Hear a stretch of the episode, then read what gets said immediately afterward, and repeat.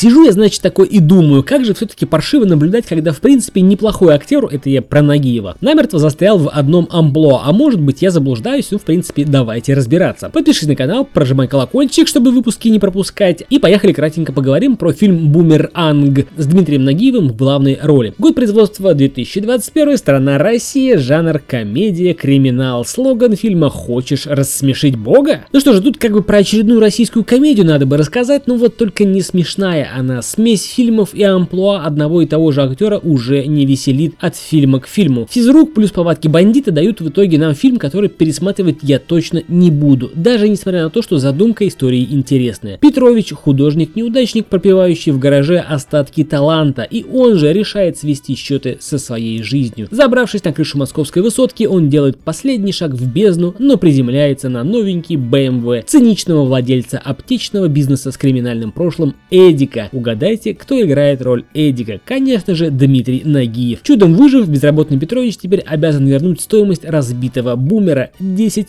миллионов рублей. Прощать других не в правилах Эдика, но чтобы повеселиться, он берет Петровича к себе в фирму креативным директором, еще не зная, что все перевернется самым неожиданным образом, ведь у вселенной, как известно, отличное чувство юмора. И вы знаете, тут я готов согласиться. У вселенной отличное чувство юмора, фильмы выходят каждый раз все дерьмовее и дерьмовее, а деньги почему-то все выделяются и выделяются. Ну ладно, если просто охота посмеяться над тупым юморком, не напрягаясь, не вдумываясь в сценарий, э, занимаясь чем-то, а на фоне идет фильм, то этот фильм как раз то, что надо. Смотрите и не думайте.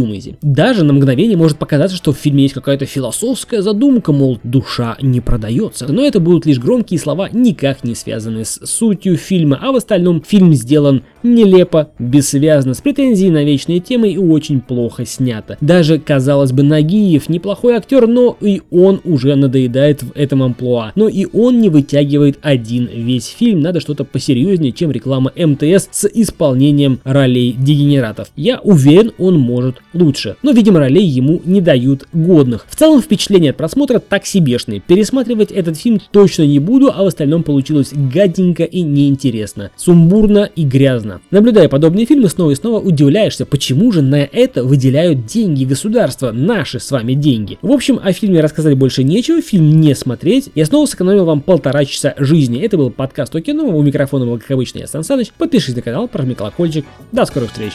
Пока.